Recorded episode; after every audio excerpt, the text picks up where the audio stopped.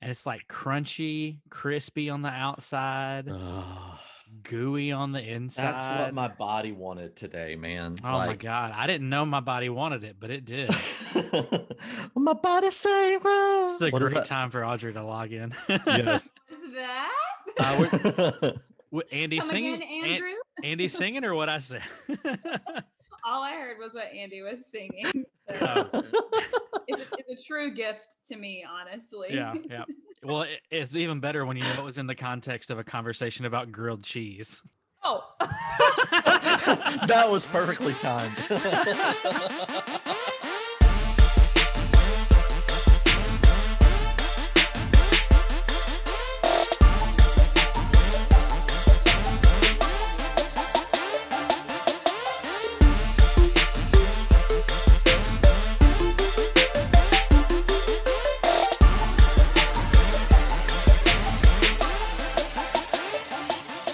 What's up, guys? It's Josh, and uh, I'm here with the Raise a Mic podcast, the Hamilton Revisit podcast, and I'm here with Andy What's up? and Audrey, Hello, hello.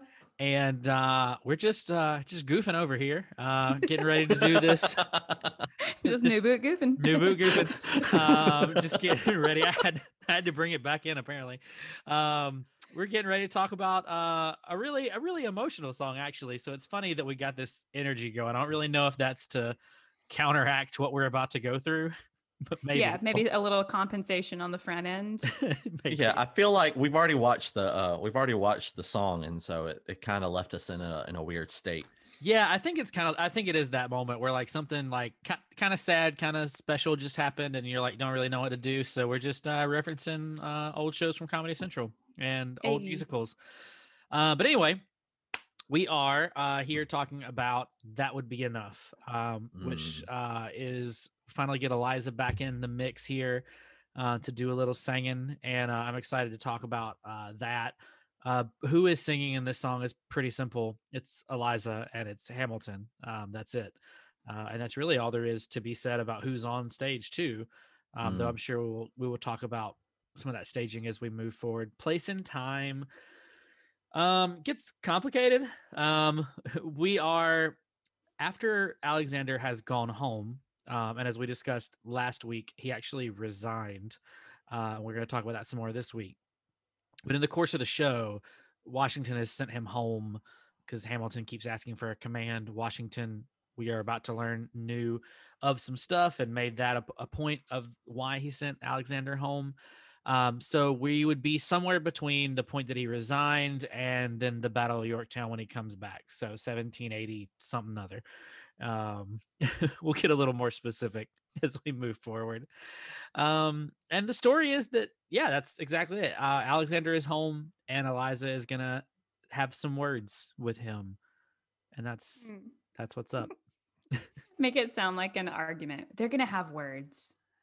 No, those those like those words are later, but now it's just she's gonna talk. We can finally get to hear like what Eliza has to say about what's been going on, and uh, it's Mhm. it's real sweet. It's real sweet. Yeah. Um, so I wanted to do this as a fun fact today because last week we talked about Alexander leaving, and I pointed out that historically Alexander chose to leave. Um, and we were very confused as how someone could choose to leave the military um, and just decide that they were done. Uh, but that is that is what happened uh, with Hamilton to an extent. Um, he didn't quit the military. He quit working for Washington, is what he did. Mm, so he left that position, but he did not leave the military. Yeah, yeah. Well, he Mhm. had he had some ideas of what he might do after leaving Washington, um, Mhm. but I wanted to I wanted to tell you guys like why he left because his the historical part of this is it's dumb. Mhm. like it's really dumb. I don't know if you guys have read the two screenshots of a letter that I posted in here.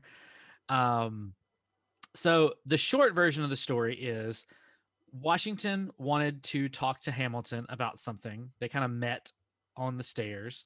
Washington's like, "Hey, I need to talk to you." Hamilton's like, "Cool, let me go do this other thing real quick and I'll get with you."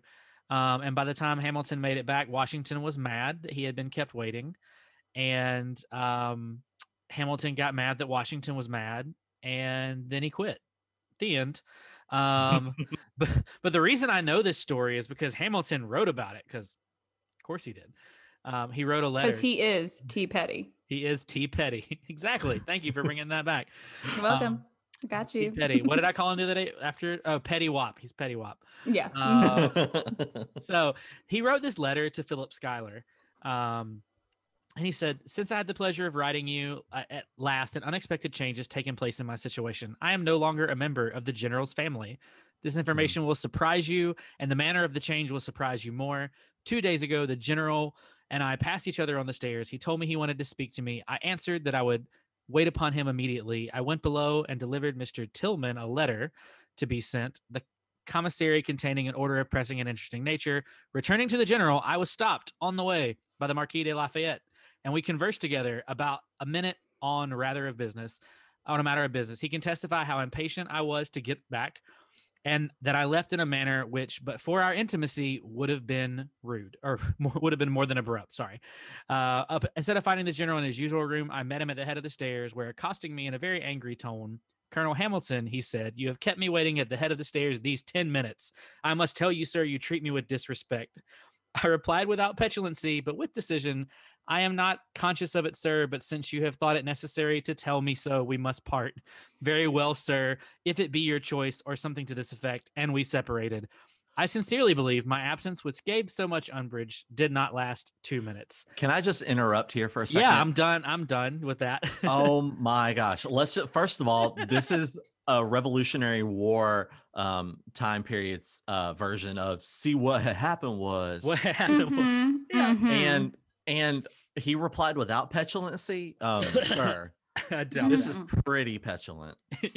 yeah. Uh, I'm not going to read. I have these two screenshots. I'm not going to read the whole thing, but I did want to point out some things.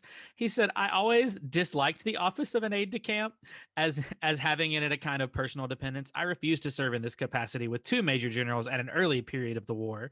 Basically, he goes on to say, "I only took this job because Washington's pretty dope, and I wanted to work for Washington, and so I took it for him. But um, we're very different people, basically."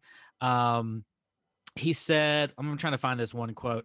It is uh in the three years past, I have felt no friendship for him and have professed none, which is bold. We're not Uh, even friends anyway. Right. right. I don't even Um, like him. right. I never even did. But here's here's here's the point that's true and, and irrelevant to uh, to Hamilton and in the show too. I wish to stand rather upon a footing of military confidence than of private attachment. Um, and so, really, what it boiled down to is even historically, Hamilton really wanted this command. Washington was not willing to give it, and so Homeboy just left.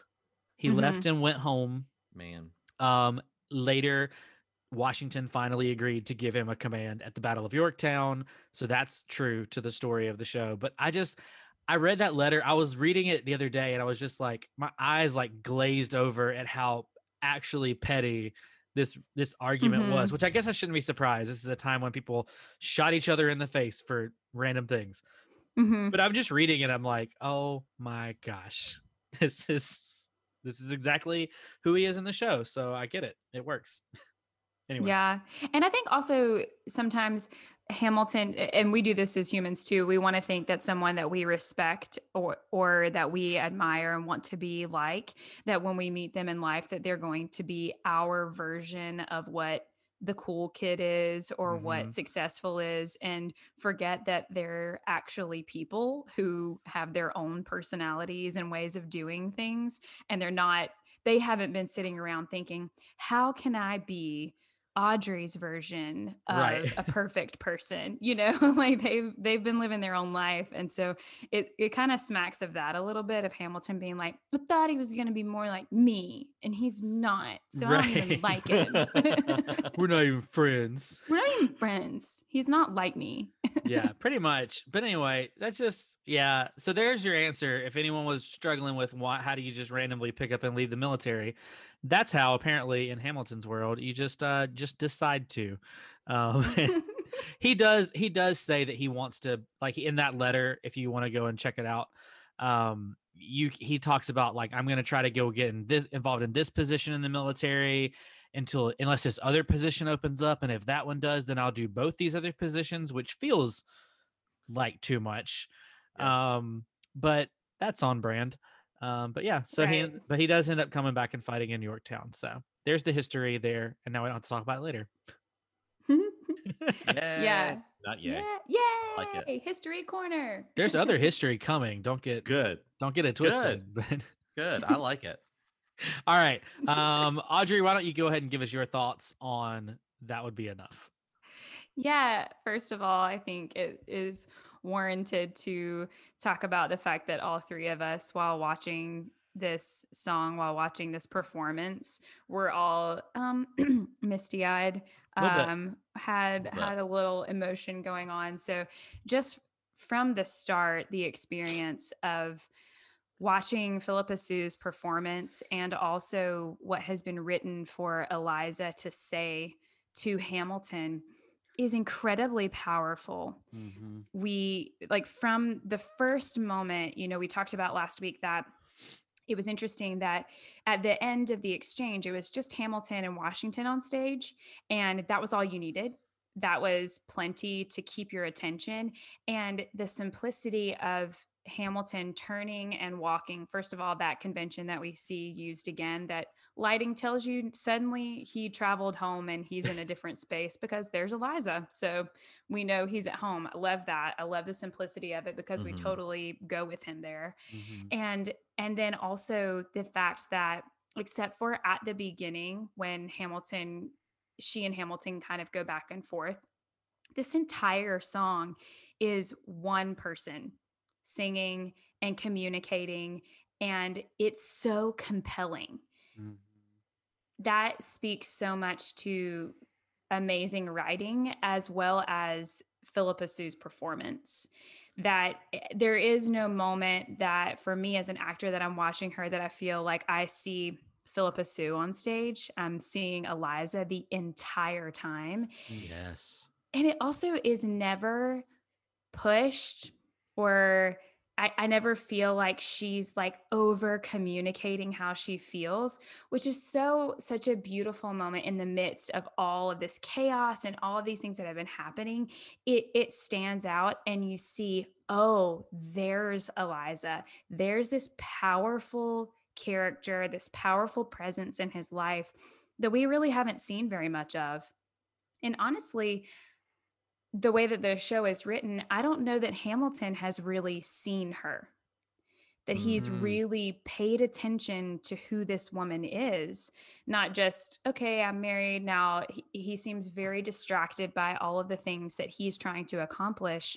And this is the first moment that he actually pays attention to who he married. Yeah. And yeah.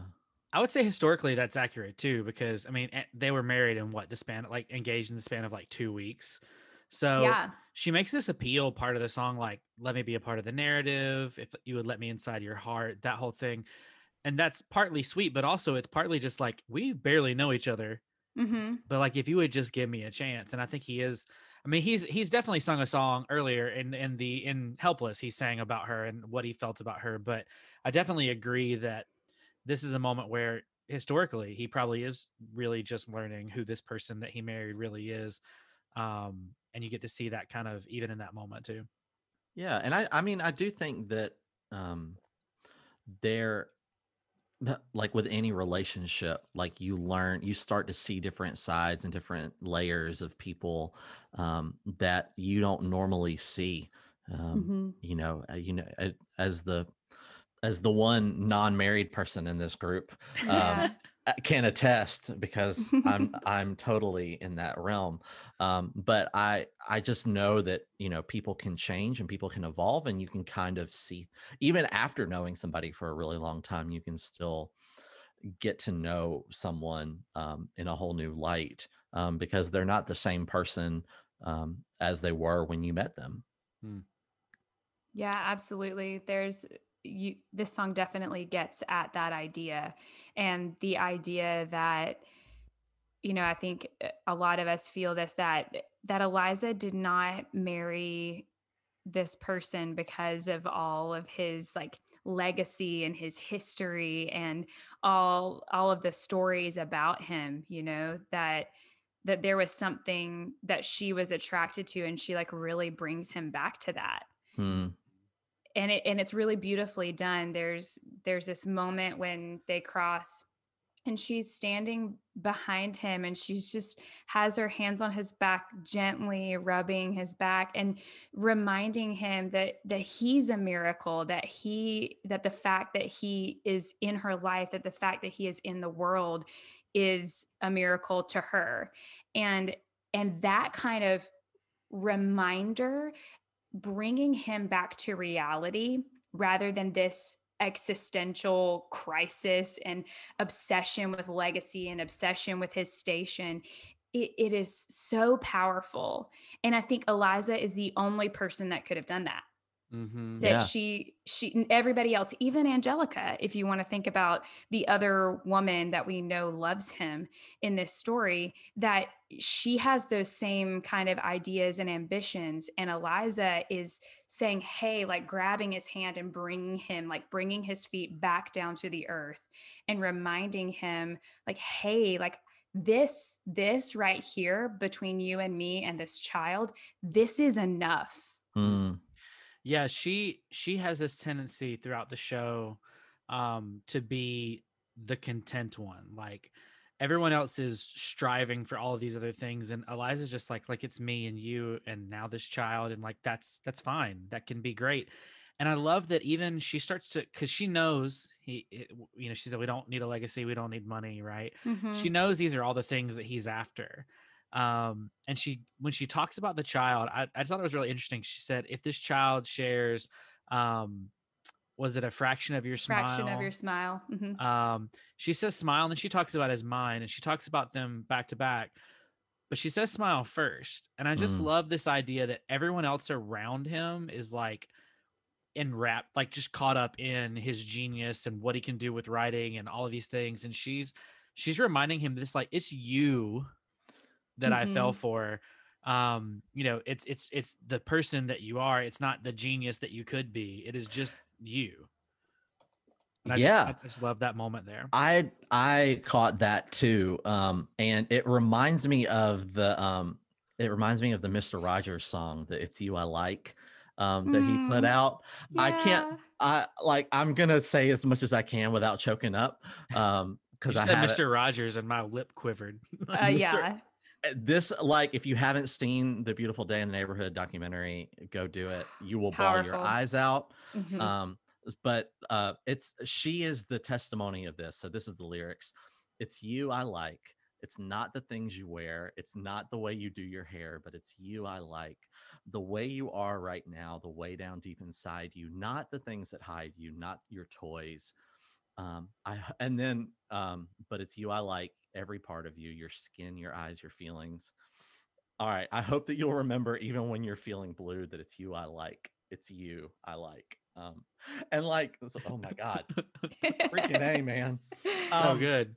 it's so good and like it's just so true especially for like we wrap our identities up in what Hmm. who we are and what we in what we do and what we accomplish um, or what we don't accomplish and um, eliza's just sitting here and being like listen your your kid is going if your kid has a fraction of what you're going to be doing you have like look out um, Mhm. and that it's not about all the things that you do or can do or not doing it's this is enough Yeah.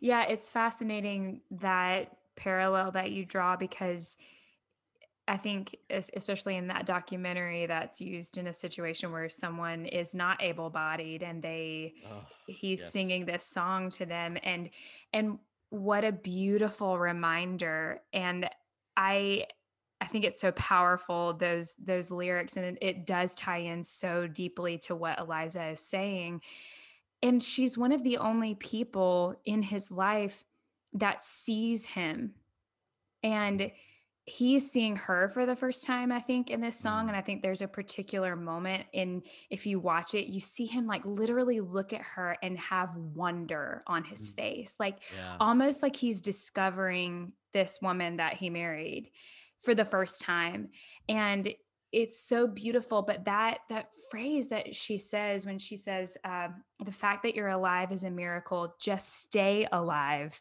that would be enough and that is something that to me i heard it as her telling it to alexander but also to the kid um, yeah. um, that is you know we know that that time was really uh, hectic and not the children weren't always guaranteed um, and you know the fact that the fact that you're alive is a miracle. We just need you to stay alive.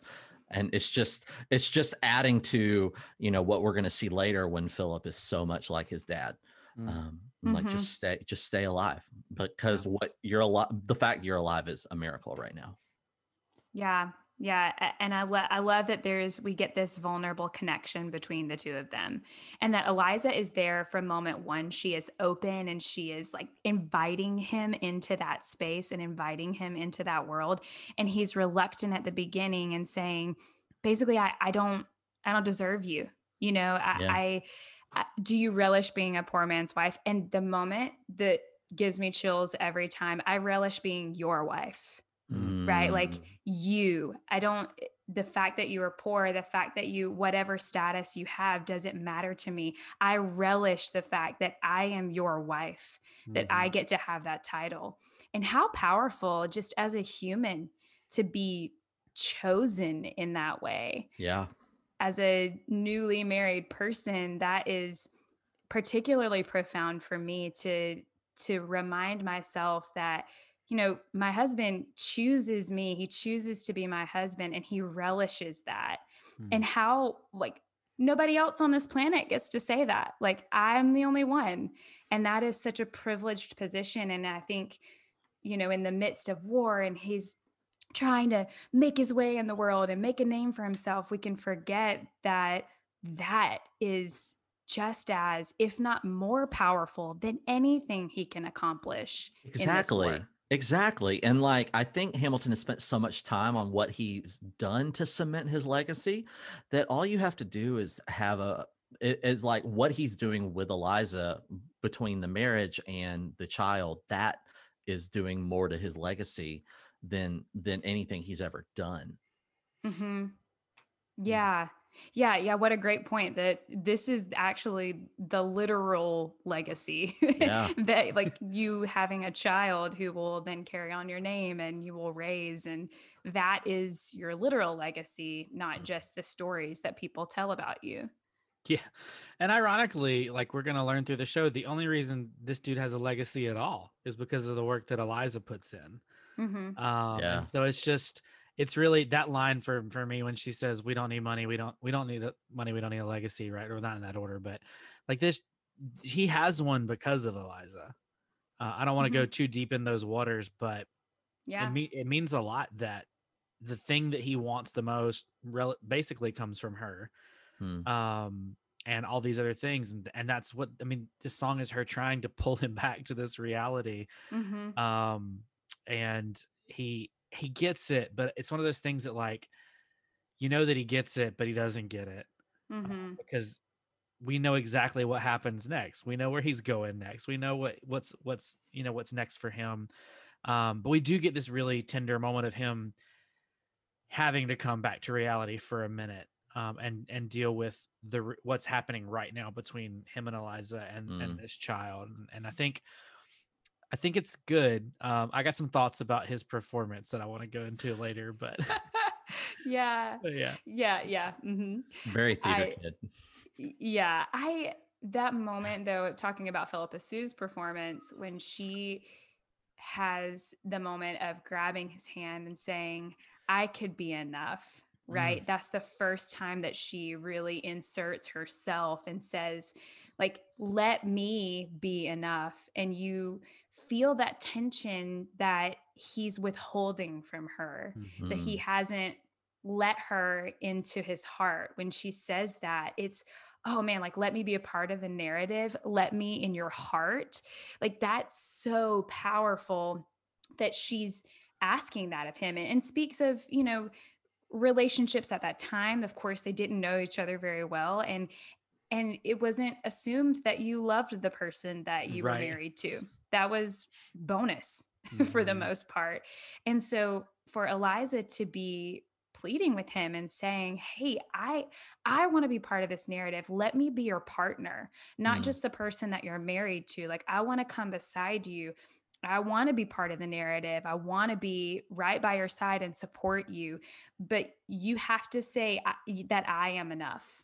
Right? Mhm. And and her advocating for herself, which is just so beautiful to see she's not i think that's the moment that you really see she's not just the comforting presence she's not only there to calm him she's not only there to comfort him she's also there to say hey see me Mhm. and that's one of those moments where you see hamilton looking at her and and seeing her for the first time and she has to she has to demand it in order for him to see her.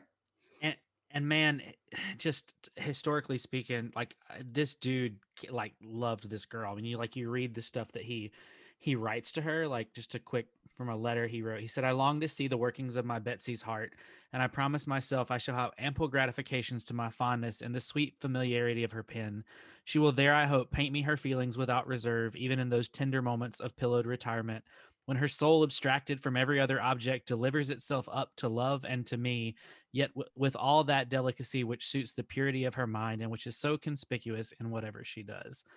Um like he loves this chick like he that's him by the way writing her a letter telling her he's ready to he- get another letter from her Mhm. because he wants to see what she's going to write to him because Yeah. everything she writes to him like makes him happy and it's kind of crazy like you know she's not she's not really up until this point she's not really painted as like this super intellectual that's angelica's job Mhm. but i have to imagine that she had to have held his attention with his letter writing right with her with her letter writing because he needs a high standard of intelligence and like for lack of a better word like foreplay or flirtatiousness through Yeah. through letters and Yeah. she was able to do it to the point where he is like what you just said like he is waiting for the next thing that she's going to write Yeah, it got Mhm. to the point that he numbered their letters because I'm not even kidding. The next paragraph of that letter, he said, It's been a week since I've heard from you. In that time, I've written you twice. I think it will be advisable in the future to number our letters, for I have reason to suspect they do not all meet with fair play.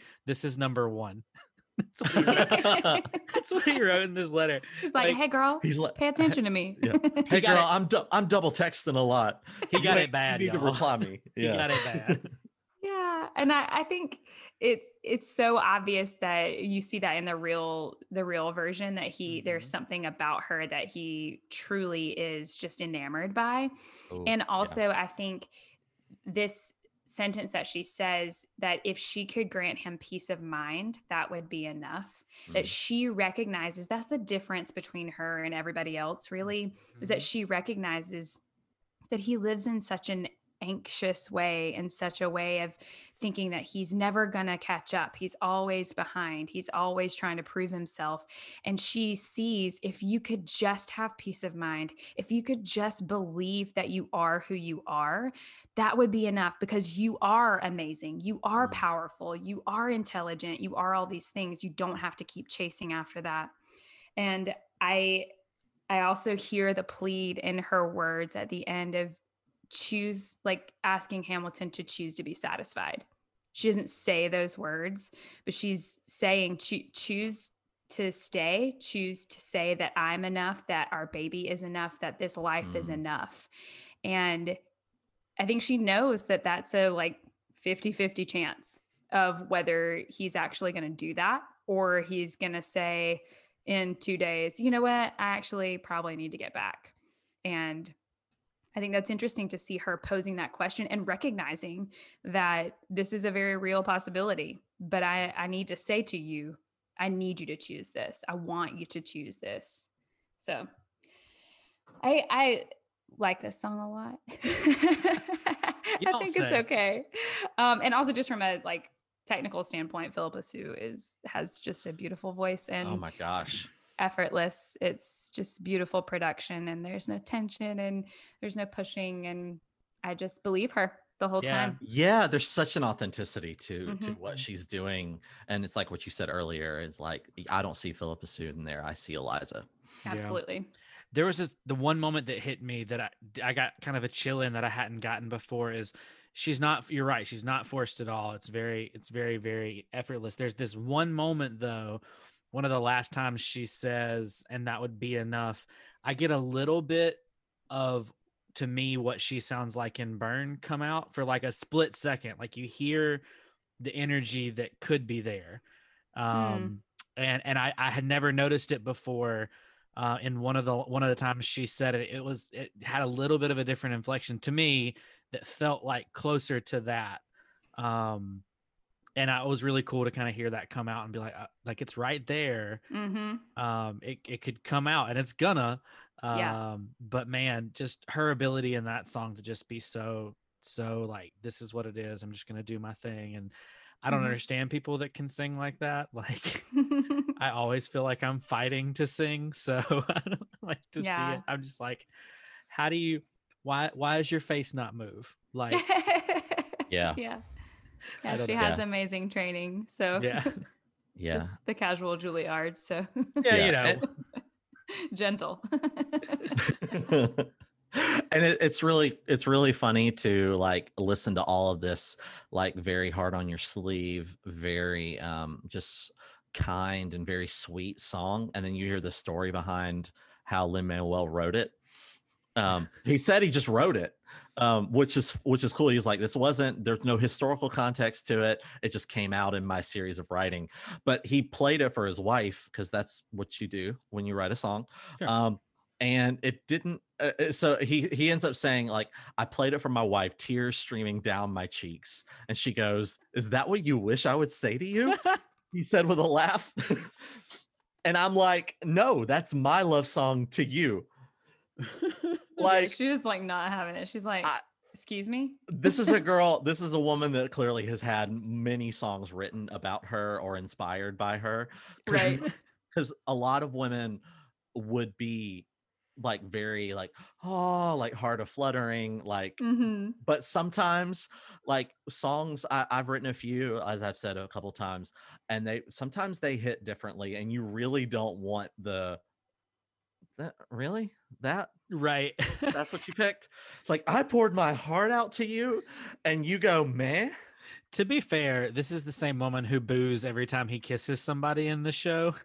Um, Mhm. so I mean, like she she there's probably some element of like, you wrote that about another girl, even though it's like, Yeah. I there's bet- I bet- also just she's married to him and like isn't into oh, it's Lin-Manuel Miranda. She's like, mm-hmm.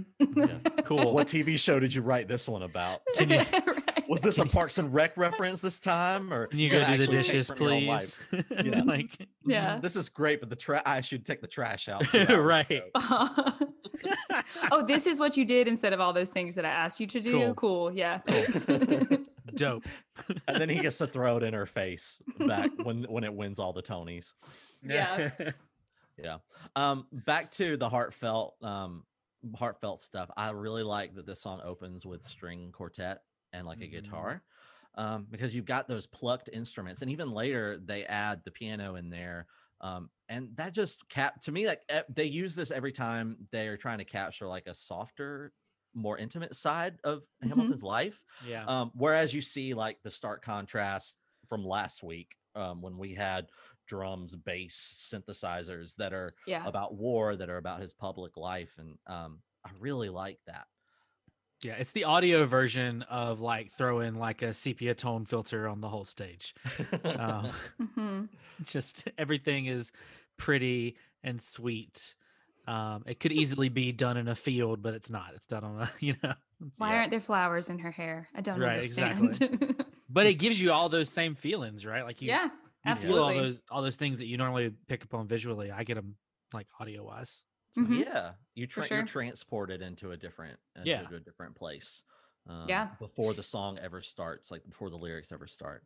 Mhm. Um, I liked that you, you we got this Schuyler Sisters motif returning with the look around, how lucky we Mhm. are to be alive right now.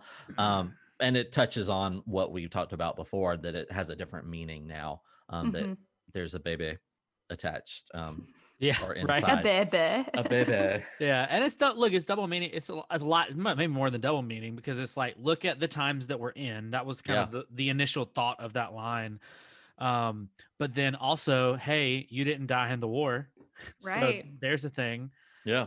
um like the uh, the baby is here so there's the what you talked about about talking to the baby and then i had this idea um i'm just going to kind of jump in since you're on this line andy No, go for it, man. um i had never connected this before to this idea of uh, look around look around how lucky we are to be alive right now and burr saying if there's a reason i'm still alive oh yeah. almost like these two different people in his life are kind of saying a similar thing Mhm. um, and it's interesting that Hamilton is kind of in between those two things. Um, this is a very similar idea. Like, if there's a reason I'm still alive, look how lucky we are to be alive right now. Very similar ideas, and one that historically most people probably would have thought because it was hard to live back then. yeah. yeah. But for the sake of this show, I think it's really interesting that those two things are kind of um, aside from each other. It's kind of like Burr and Hamilton being on op- completely opposite sides, and then Eliza's kind of there saying like, "No, hear hear him out. He he he makes good points and kind of softening up his language, so he's not as uh, averse to it." Um, Mhm. Yeah, it's also interesting just thinking, I I mean, the context of what this year has been and being in a pandemic, that Right. there, I think there's more of a connection for me to this line of recognizing that something joyful, like new life coming into the world in this time. I think I have been, like, a friend of mine just had her baby, and another really, like, one of my closest friends had a baby in the summer. And it's just, it hits you differently when you recognize that there's so much uncertainty in the world and so much death honestly around Yeah. us that that new life and and being alive and and continuing to have blessings that is a that's something that is a- even more profound when you're in a time like this It's hopeful. Mhm. um, because in a in a time like the pandemic or in a time like the revolutionary war where you're not sure what you're going to be doing so many people are in survival mode yep um, and it's almost kind of like a revolutionary thing that she's having a baby during this time Y- yeah it's Dude. like wait what like right. you're just Your husband having could a die. baby yeah, you're having a baby and your husband's off fighting a war like Mhm. why what and this you could die, and the baby could die. Like, it's, right yeah right Yeah. Um, I also wanted to touch on something that we didn't really talk about um, about the Hamilton Eliza conversation at the very beginning. Um, he's very upset that he didn't get told that he was that he that she was pregnant. Um, and Mhm. she and but there's this change in him after he realizes that um, that she told him that it's a son. Um, now obviously she can't tell she can't know that that what it is what right is she didn't have no sonogram. No but no when he- 3d when it hit him like he immediately goes into we'll be poor. We don't have a lot of money. We don't have a lot of stuff. And he goes from thinking about this war back to this legacy and all he doesn't have. And i feel like that's something that a lot of a lot of men deal with like being providers Mm. um and we and and he's realizing that what he has is not enough to provide for his wife or for his son. And i know that eliza spends a lot of time like counteracting that of like we don't need that. I just need you. Um and it got me thinking about a song you know we talked about ben folds way back in episode two and there's a there's a song he wrote for his son called still fighting it and the end of the chorus has a line that says you're so much like me i'm sorry. Oof. Mm, which is so prof- the older i get the more profound that is for me Mm. and like there's such joy to a, a baby or and to a child because they are a little you for better and uh, for worse too Mhm. um and so it's just i think i think he's seeing that um and i, I think there's a letter uh, that's talking a little bit about that um that josh has i noticed it in his notes oh, if he yeah. wants to talk about it Yeah, um, sure. I, I kept thinking about that. I kept thinking about all the ways, all the ways they're like him, and that Mm. how sorry he is for it. Yeah, so funny. So Andy, what's cool is the place you're at. Like I have, it's like my three of my different points, but I'll only make one of them now. But Oh, okay. um, the thing about Eliza um telling him you deserve a chance to meet your son. Um, actually, Hamilton did want a son. Um, most people did. I mean, the idea of carrying on your family name is is pretty prevalent all over history. But he did write her a letter um, about wanting a son, and it, what he said to her is, um, you, "You shall exchange engage shortly to present me with a boy. You will ask me if a girl will not answer the purpose. By no means, I fear with all the mother's charms, she may inherit the caprices of her father, and then she will enslave, tantalize, and plague one half the sex out of pure regard to which I protest against a daughter. Uh, this is Lin saying this part that I'm about to read. He said, So just to put that paragraph into 21st century terms, you're pretty and I can't keep it in my pants. So if we had a daughter, she would inherit both of those things and we would have a tramp. Um, and so yeah, but but he he does he does want a boy um for lots of reasons, not the least of which is he's terrified of what a girl with his attitudes might be like. Mm. Um it just makes me laugh. Her that- name is Angelica. right right um but but yeah it just i thought it was funny that he wrote he wrote that in a letter i just this is the great thing about hamilton is is if you want to know what hamilton thought about something he probably wrote wrote a letter about it Mhm. um because yeah he's he wrote a lot of stuff um so yeah i love Yeah. that love that line Yeah. Um back to uh, I, I the the title of the song is that would be enough and Mhm. um the in in there's an approximate trans it's an approximate translation of this um Hebrew word that's dayenu. Um it's it's a title and a chorus of a song that's sung part of the Jewish holiday of Passover. Mm. Um, and it's one of the it's it's an answer to various ways God helped the Jews escape e- slavery in Egypt. So Mm. like if he had brought us out of Egypt and had not carried out judgments against them, it would have been enough. Mm. Um, and so I, I kind of like adding the faith element to it that having echo having Eliza echo this sentiment, it just shows how much faith she places in Hamilton and places in their marriage. Mm. Mm. Yeah, that's really beautiful. Like that there is that like devotion and faith that she has in him, which honestly, uh, I'm like, go on, girl. I see you. You're you're believing in your man. I don't believe in him that much, but Yeah. maybe that's because I know more things than she does. Yeah. So, a little bit a little bit yeah a little bit but it Um, beautiful that and and i think that's part of what actually gets his attention is Mm-hmm. how seeing himself how she sees him Yeah, and it's part of the people's frustration with Eliza. Um, you know, as we go through the show, that she is willing, she gives so much grace all the time to him. Um, but it's it, you see the seeds of that here. This idea that like I'm in it for this guy and this person, and um, even now she can see through the, you know, the dumb boy trying to just make a name for himself, right? Like she sees Mhm. through she sees through that um to an extent. I think it blinds her to other things, but she does she is definitely more on board with the person of Alexander Hamilton than most people are. yeah Um, Yeah. Um, I also loved, you know, I love me a good West Wing reference. yeah. Um, when it and, and there's an episode where the the president goes to says to his daughter, "The only thing you have ever had to do to make me happy was come home at the end of the day." Oof. I'm gonna Oof. cry. I'm gonna cry. I know, I know. Um, He had a similar line in Sports Night too. Um, Oh, Aaron nice. Aaron Sorkin wrote a v almost the exact same line. I don't know the context, but I read it today, and it was the same thing. All you had to do is come home at the end of the day. That'd be enough. Yeah, it's aaron so- sorkin recycling lines I know, Yeah, right? Imagine What? that. yeah um and i i just love that this or this song after i listened to it a few more times i kind of got like a little bit of a of of like desperation and Yeah. unease towards him Mm. of just like please pleading she's just pleading with him to be at peace with what he has Mhm. um and just like look at look at what all you have and you're just like throwing it away for the potential of what of what could be um and there's so much here um that's already here but you're it's already yours next yeah it's Right. already yours hmm so i yeah this is this is a beautiful song Mm, yeah mm, mm, it's a good one Mm-hmm. mm. you just get one more in there. Um, all right. So let me tell you how everything's wrong about it. I'm just kidding. Uh, I'm not going to do that.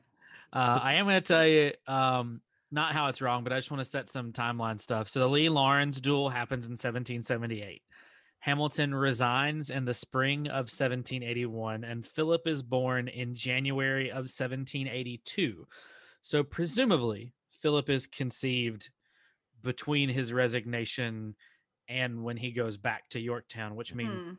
Well, she Mhm. would not be pregnant right now, but narrative. yeah. Uh, Well, I mean, I, I feel like that would be the only time he could be conceived. right, He exactly. can't really be conceived. I'm I'm not sure how math works, but I Yeah, think right. people two people 100 200 miles away Yeah. can't really conceive a child. And also, while we're on that point, um, just in that in that day and time, well, no. Um, so when a man and a woman love each other, that's uh, a What about the different birds and the podcast, Josh. It's a different podcast. That's our sorry. that's our spin-off that's our spin-off podcast.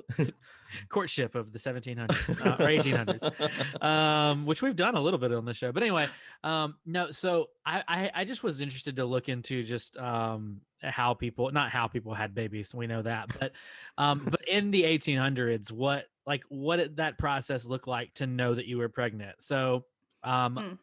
Eliza would have thought she was pregnant after missing her first period. She would have been more concerned that she was after the second.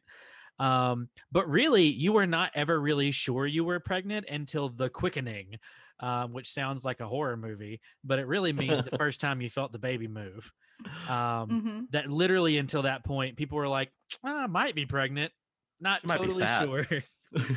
she might be also pregnant or just might be stressed. Right, like, because right. that's a thing too. because it's the 1800s out here y'all so Mhm. that's why um but yeah so that's uh that i thought that was just kind of interesting that i'd never really thought of it but like that totally makes sense like you're not you know going and doing a 3d ultrasound in uh in, in this time frame. Um i meant i mentioned that because she says she wrote to the general a month ago and that kind of is not like you she wouldn't have known in that time frame but um i want to i want to spend some time on his his answer to that because he, he how long have you known i wrote to the general a month ago his response to that is no he just kind of says it offhand and i i wrestled with why that was his reaction uh today a little bit Mhm. is he shocked that Washington didn't tell him? Is he angry that she went over him to his commanding officer? Is it suddenly hitting him like why Washington sent him home? Like, oh, Washington knew my wife was pregnant. Mhm. Or would he even have come home if he wrote to her? Or if she wrote to him, rather? Like, if she had written to Hamilton specifically, would he have come home? Uh, and I kind of, I landed on yes to all of those things. Well, they're all things that he's wrestling with, I think. I think it's the idea of like, oh crap, why did someone know I was going to be a dad before me? Yeah. Why did you not? Why did you go over my head? Is it because you thought I wouldn't come back home? And also, maybe I wouldn't have. Like, Mhm. I sort of, I just imagine that those he's wrestling through maybe all of those things all at once. I think he's probably also pretty salty over what happened with the general. Um, Sure. and when he's like just shut, he, when the, Washington just shut him down by saying "go home," that's an order. Um, he's all, and I, I have a feeling like you know if it was a if it was a late '80s, early '90s sitcom, you he'd come back and be like, "I'm so sorry, I didn't realize it." While the Full House like makeup music was happening. yes, Danny Tanner. Right. But no, I think we I think you might have said last maybe Audrey, I think you maybe said it last last week that like Washington knew he could have told him, but he didn't. He left that he left that for Eliza. And I think there's something beautiful about that. Yeah. Um, but I, I I really do think I don't know if he would have come home. I think he would have written written a letter. I think he would have written a letter Well, back. He had written a letter Why? regardless, but yes. I think he would have written a letter like prove it basically. Yeah. How do you know it's how do I know it's mine? Yeah. And um and angelic or eliza says that i knew you'd fight until the war was won which by the way she didn't say she says won she knows that for him i'm done when this when we've won freedom right yeah. Mhm. um he interrupts her he says the war not the war's not done um typical hamilton interrupting people not letting them finish a sentence Mhm. uh, but you deserve a chance to meet your son. In the music, there's a break. Um, he doesn't respond immediately. Um, I love the idea that Hamilton is speechless uh, for a beat because not even Hamilton can argue with the with this thing that she's just dropped um, because he knows that's she, she knows that's what he wants. He he wants a son. Now again, we can argue she would have no way of knowing that. That Mm. doesn't matter. The point is, in the moment, what this is communicating to us is Eliza is talking to him in ways that she knows he will get. hmm Um, she knows he he won't be able to do the thing he always does, um, and it works. Um, and it does. It pushes him into this other headspace. He changes gears. Hmm Um, are you are you going to relish being a poor man's wife? Right. Um, he this realization of what am I bringing to the table of this relationship if I'm going to be poor and you're filthy stinking rich? And that's a real thing he said to her um, in a letter he wrote. Um, the same letter I was reading earlier. Uh, he Hmm. said, he said, have you, do you, will you relish being a poor man's wife? Basically. Mm. It's, it's, it's so like, it's so real of like this thing that I want it like I want is it could be here and but am I good enough for it? Am I, you know, whatever. And the whole song is about, yeah, you're you're good enough. Like this is good enough. Um just which kind of ties back into yeah it ties back into that whole idea that hamilton is constantly putting up a front that he is so confident in himself and this gets at immediately you see that bravado stripped away yeah. and when the reality of oh man i'm about to be a father hits him then you see all those insecurities come to the surface right away it's like boom they're right there Mm, yeah. Definitely. Um stay alive, that would be enough is her response to all of this. Um Mhm. I gotta wonder if that's a reference to 1776. Uh, apparently, there's a line in 1776 where Abigail Adams is talking about John Adams, another guy we don't hear a ton about in this musical, but we know they didn't like each other. Um, and Abigail says, I never asked for more. After all, I am Mrs. John Adams, and that's quite enough for one lifetime. I And don't John, know and yeah, I don't know enough about this or the context of this musical, but that feels sarcastic. No, no, I know, but still, it's still interesting that those ideas are in both of them. Because he his response is, "Is it Abby?" Um, and she makes a there's a funny statement after that. She says something about like him always being the next one to be hanged or something like that. So it's like a it's like a comedic moment in that sh- in that show. But it is Okay. interesting that we've had some 1776 connections. Um, and I gotta wonder with Lin, especially because of some of the things you said today, Andy. Um, like for him to say he just wrote this song, like, yeah, sure, but you also used a direct line from Alexander Hamilton, which has to have happened because you were reading a ton of writings of Alexander Hamilton. Why else would you word it specifically like that? Mhm. Um, and so I do wonder sometimes if maybe um, you know, he was pulling he'd been watching and interacting with stuff out of this time frame and 1776 was there and maybe that helped him get to that line. I don't know. Um just a just a thought uh, that someone else on uh, genius.com had not not my thought but i did want to throw it in there. Um she has this line i don't pretend to know the challenges you're facing. We're going to hear that line again um uh, it comes back. It's one of the things that's going to come back and when it does uh, it's pretty powerful but Mm. um in in her context even though this whole song is her trying to bring him back down to reality and trying to get him to like just pay attention to the thing that's right in front of him i she still is like i can't even pretend to understand everything that you're going through all the challenges that you face it's she's so there for him it's kind of gross but like uh, sweet is what i mean. Mhm. um but yeah um she says i know i'm not afraid i know who i married does she I- um I think she does. yeah Um, I think she does. I think so much of it is potential. Like he knows what he's capable of, mhm. whether it's like with his career or whether it's with the women. Um, I just think that she doesn't think he's going to act on it.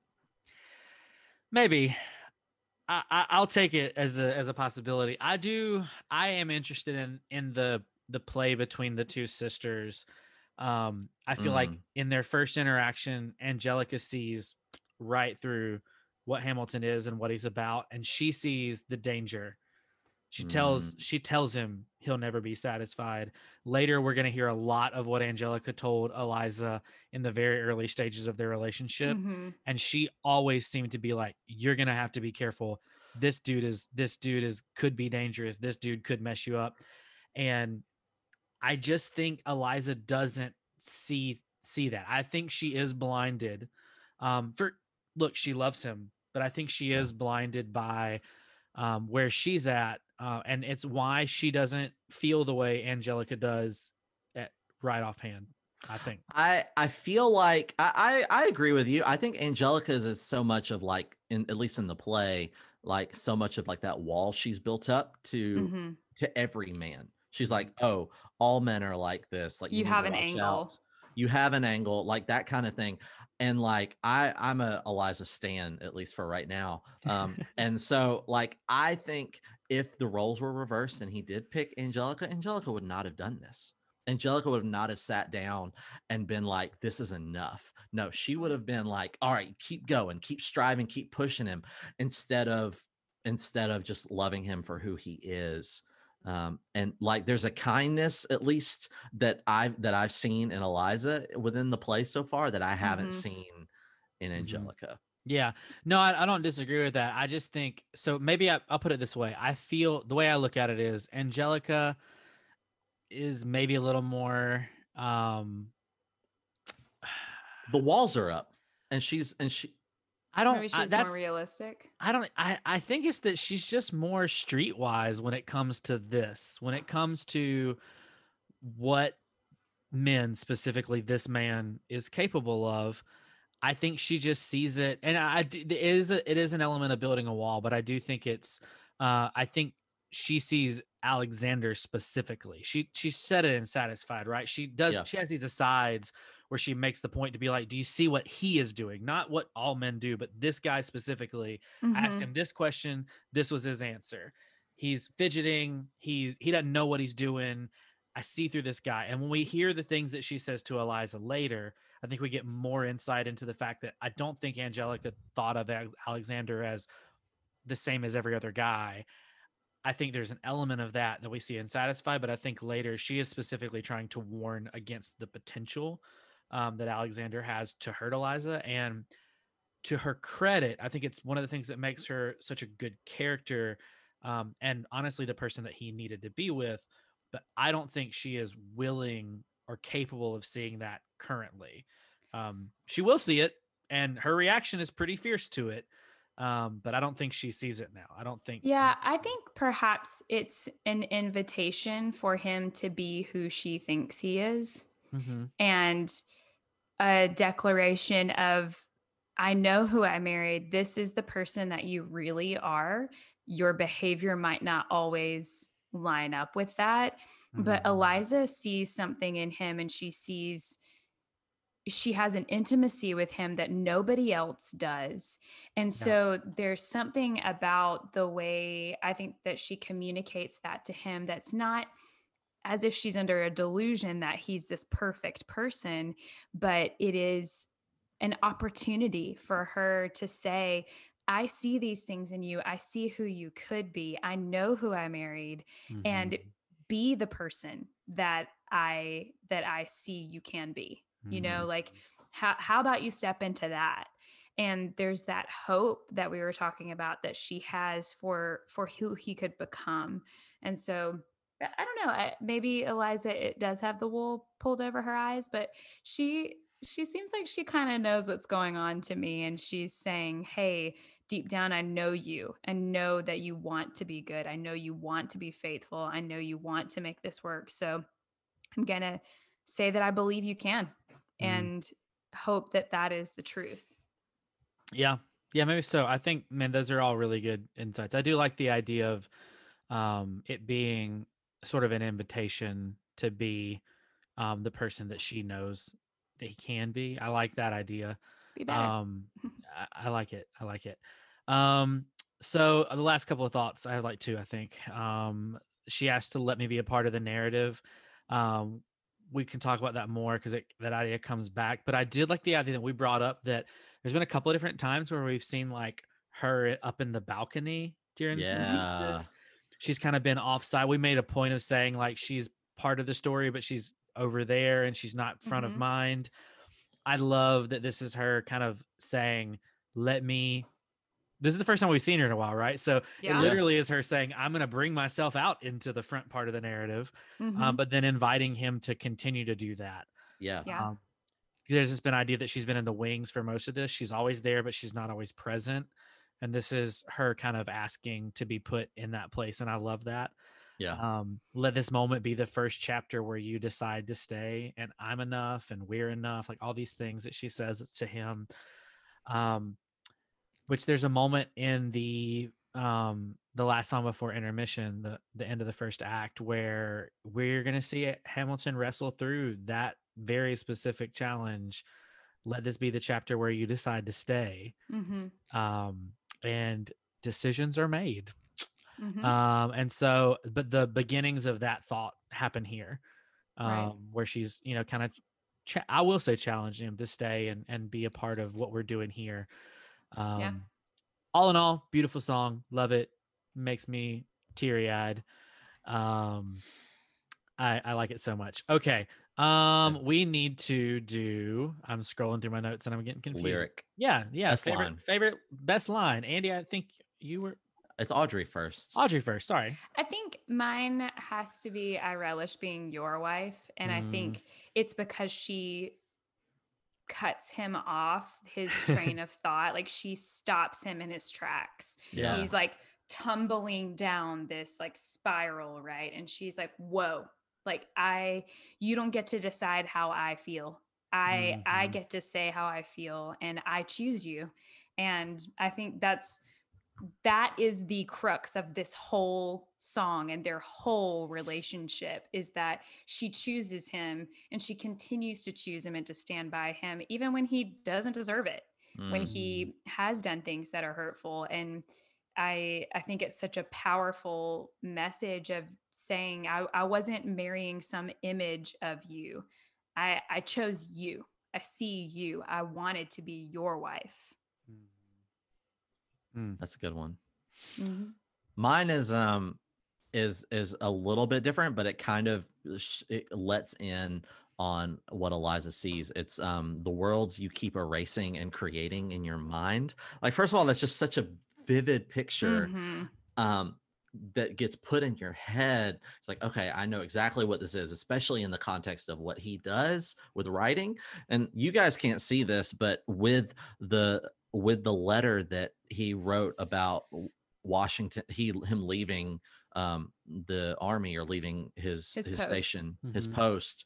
Um, you can see all of the red and all of the crossed out lines and Yeah. like that was that was part of the letter and so j- like first of all he doesn't have like the backspace button or um or a or delete whiteout or whiteout um but it's kind of crazy like you can see him editing himself Mhm. and seeing like the way he makes that sentence better and l- she and as much as she's saying like i don't pretend to know the challenges you're facing but she knows that there's worlds that you keep erasing and creating in your mind um and sh- and that's an insight into her or into him and she- melodically girl yes Ugh. that, that moment you're like Mm. Ugh. butter put it all over that roll let me eat it so good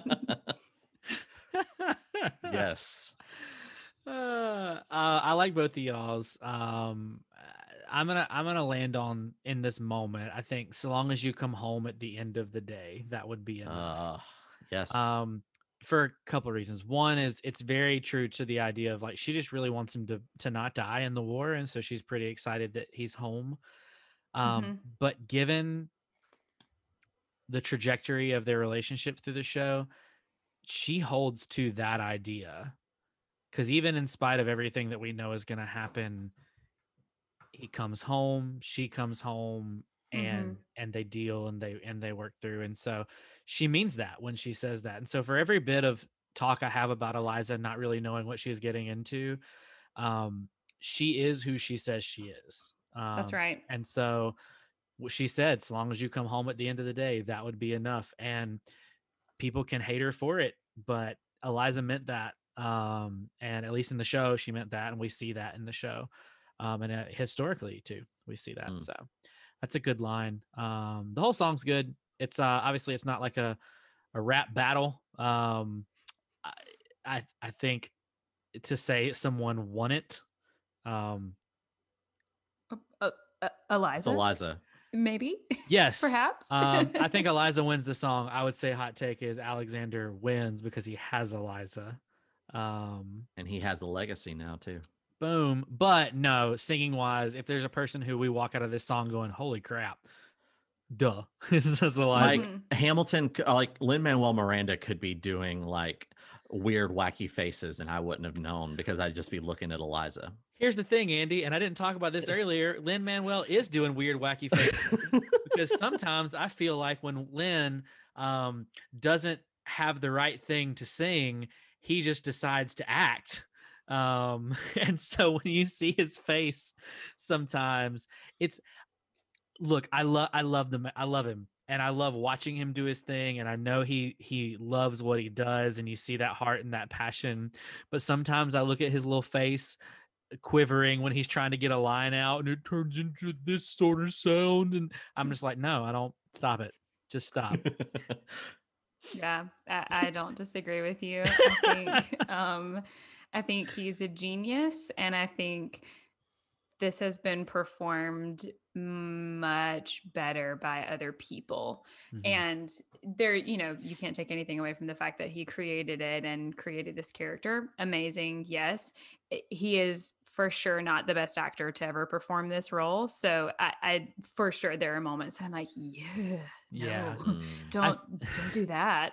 i think what i do though is I, I what i the way i get around it is i remember how passionate he is about the whole thing Mhm. um and so like you see that but I, Mhm. but i am watching lin in that moment if we're going on what audrey said about like seeing a character i know that i'm watching lin pretend to be alexander hamilton uh, and Right. and be communicating emotions that are meant to make us feel some type of way about alexander hamilton which is ultimately how lin feels about alexander hamilton right there's that like inception thing going on that we're like watching him watching himself performing a character on stage and then you also have right beside him just eliza Yeah. present and that that's that's the unfortunate thing in this moment for Yeah. lin particularly is that he's opposite a person who like is doing really good acting Yeah. and and it's like ooh it's it's ever more obvious when your Yeah. scene partner is just mopping the floor with you Do you relish being a poor man's wife?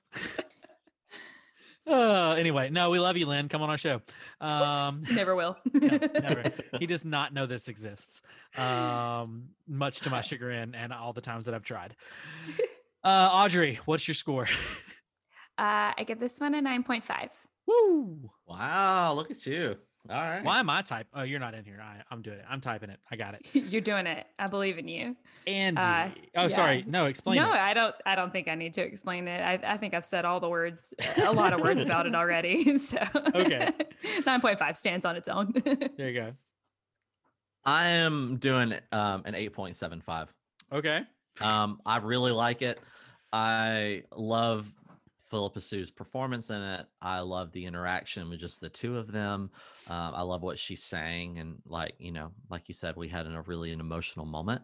I'm not really sure why that I have why it's why it's that low. Um, I think I just compare it to the to satisfied and helpless and some of the songs I've rated higher.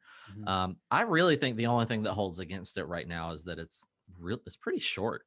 Mhm. Mm. Um, it's not quite as like long or as as um, like it doesn't pack that emotional heft like for an entire like three and a half like four minutes um like some of the other songs do um but yeah i, I really do like this song Cool.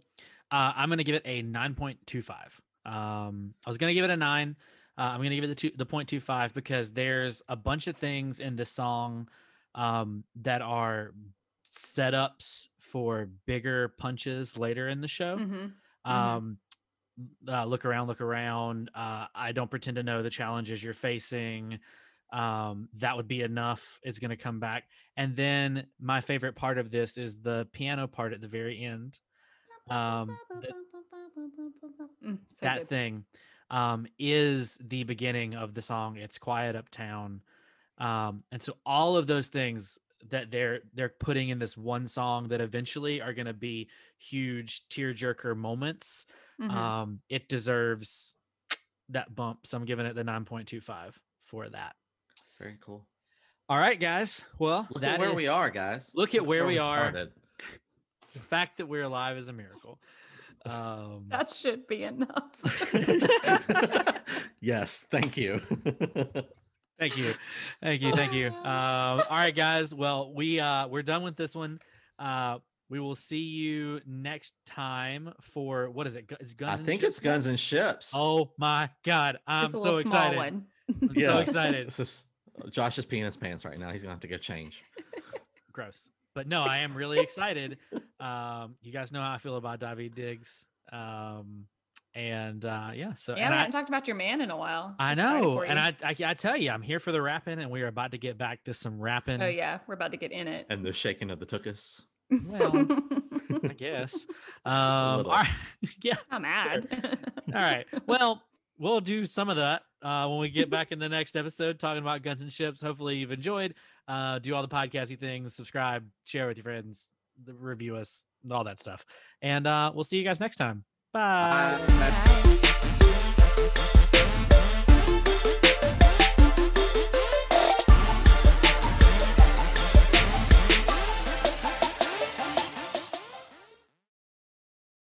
Thanks for listening to the Raise a Mic podcast. If you're still here, we know you're a Hamill fan like us, and we want to invite you to become part of the show. You can send us your fun takes on the songs coming up by shooting us an email to raiseamic at gmail.com. If you're using the Anchor app, you can actually leave us a voice memo, and we may use that in the show. Like we said, go ahead and subscribe, review, and rate the podcast because it really does help us rise up those ranks. And make sure to share this podcast with all your Hamilton loving friends. Until we see you again, we thank you for stopping by and listening to us rant about this musical that we all love so much. Till we meet again, raise a mic, everybody.